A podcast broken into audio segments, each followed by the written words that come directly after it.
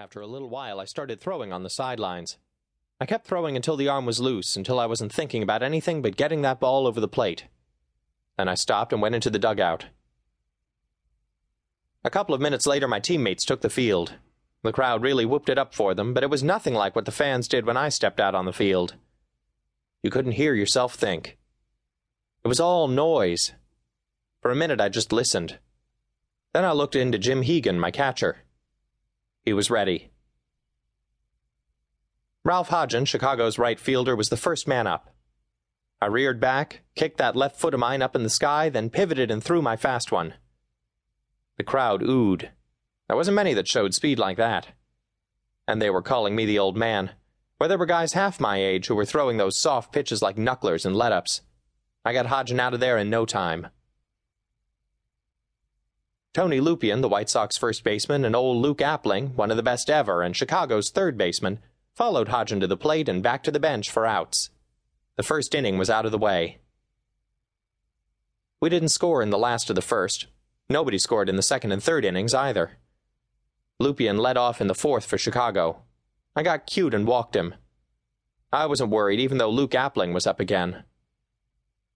I fired my fastball at Luke. There was a sharp crack, and the ball streaked toward deep center field. Appling raced to first, and Lupien headed around second for third.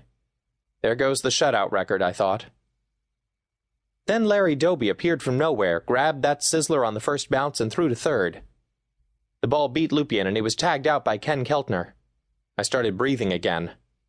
I got the next two guys out to retire the side, leaving Appling on base. Get me some runs, I yelled when we went in for our bats in the last of the fourth. Lou Boudreau must have been listening. He singled. Then Ken Keltner singled. It was up to Larry Doby, the other Negro on our club.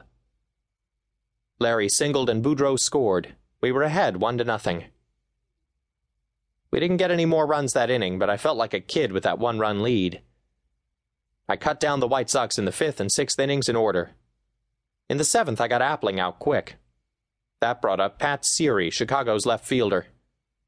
I fired my B ball. Seerey smacked it. The ball zoomed higher and higher toward the left center field fence.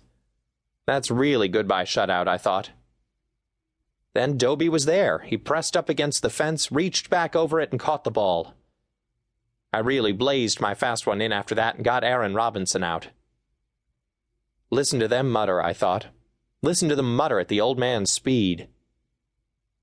I still had that one run lead and that shutout when I walked out there to pitch the ninth. Everybody was standing. Everybody was cheering me. I didn't let them down. I retired the side in order. We'd won, one to nothing. I'd pitched the shutout, and the Indians had tied that American League record. I'd given up only three hits and had me my fifth win against only one loss. There'd be no more worrying about the old man now. The pressure had been on, but I'd come through. I felt like yelling, When I throw, nobody hits. But I didn't. I just laughed and pushed my way toward the locker room. A dozen baseball writers came after me while I was dressing. Looks like you're Rookie of the Year, Satch, one of them said.